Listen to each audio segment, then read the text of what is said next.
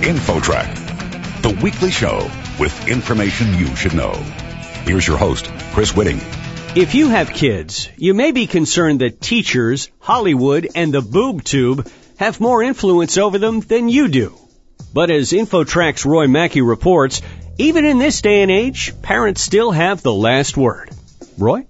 Thanks, Chris. Our guest is Harvard psychologist Dr. Richard Weissbourd. He's written a book called The Parents We Mean to Be How Well Intentioned Adults Undermine Children's Moral and Emotional Development.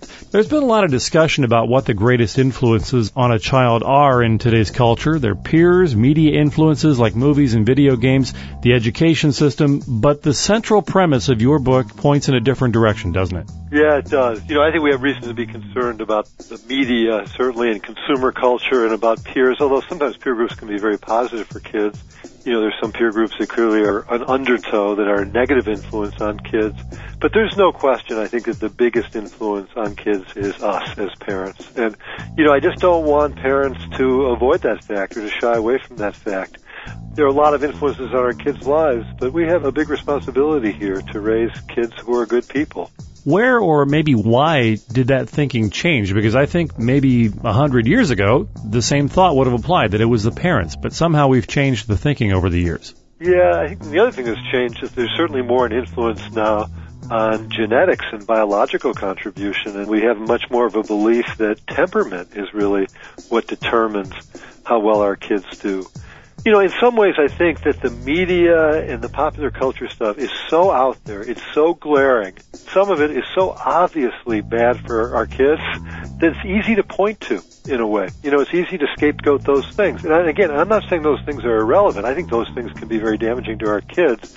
But I don't think we should use it to let ourselves off the hook. And I think we have to continue to look hard and look compassionately at our own parenting. Could you give us a couple of examples of ways that parents unintentionally undermine the development of their child? Yeah. Again, the reason I'm focused on unintentionally is I think that we focus on a small number of troubled parents, but it's really all of us, absolutely including me, who um, sometimes can do things that are undermining to our kids.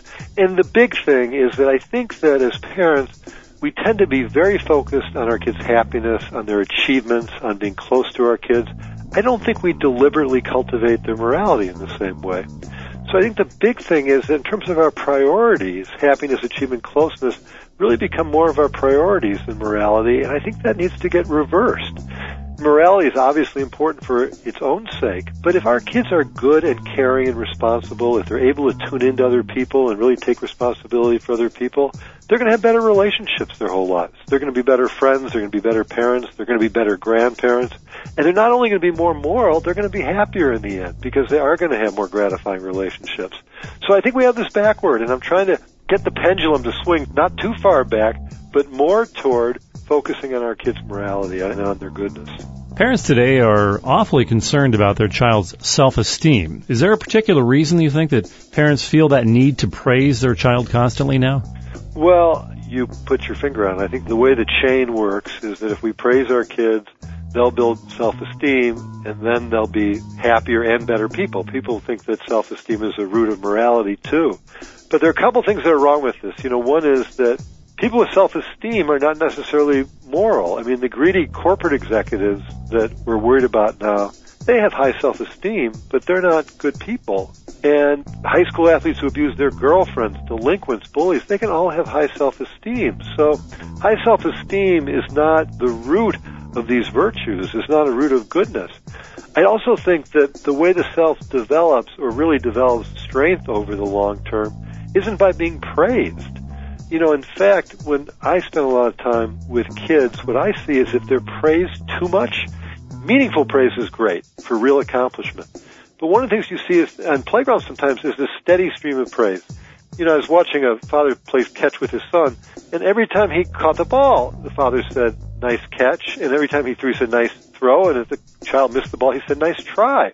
And, you know, when you're doing the steady stream of praise, it doesn't build kids' self-esteem. They can become cynical about it. And they can start to wonder, why are these adults trying to prop me up all the time? Hmm. So it doesn't build self-esteem when it's too much. I think in fact creates these kind of self-doubts in kids.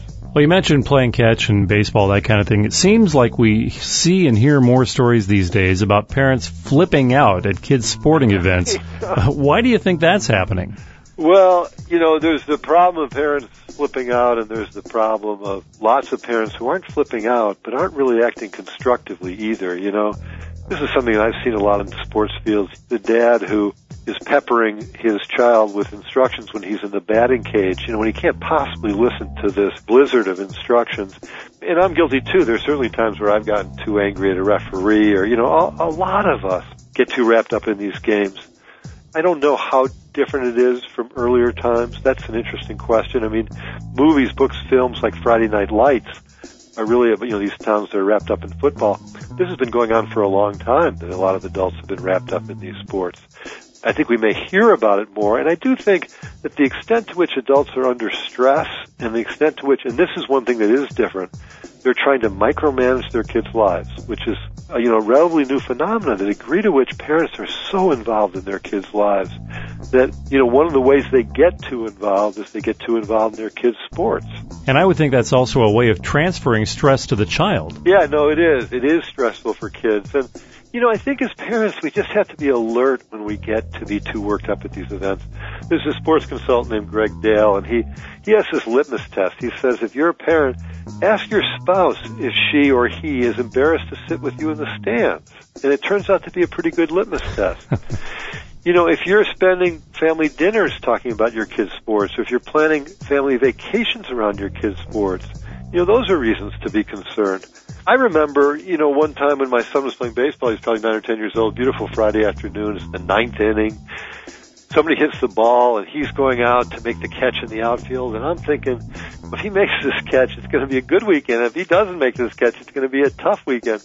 And you know, it was a moment for me where I was thinking, I'm too wrapped up in this right now and I've got to step back and think about what's going on here.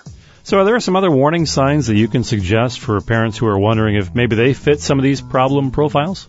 you really have to be attuned to your kid. And if you're the one who's like pushing kids to practice a lot and if you're the ones who are coming to every practice and yelling out instructions, if you're the one who's trying to sidle up to the coach and give instructions before and after the game in ways that are making your kid really uncomfortable, that's one sign. You know, it's important to check in with your kids about your participation in these various ways and whether it's making your kid uncomfortable or not. The other thing I just will say about this is that you know, we have this way of saying that sports is a game, but in a way, you know, it's not real life. But in a way, because we're bringing all these conflicting feelings about it, we shouldn't just slough it off by saying it's just a game. You know, it exists in some zone between real life and games. And I think that if we understand that it's in some ways more than a game for us, it can be the beginning of our understanding some of the feelings that we bring to these events. Stepping back from sports, just talking about parenting in general, if you were to offer a parent just a couple of pieces of advice to wrap things up on how to become a more effective parent, what would you say?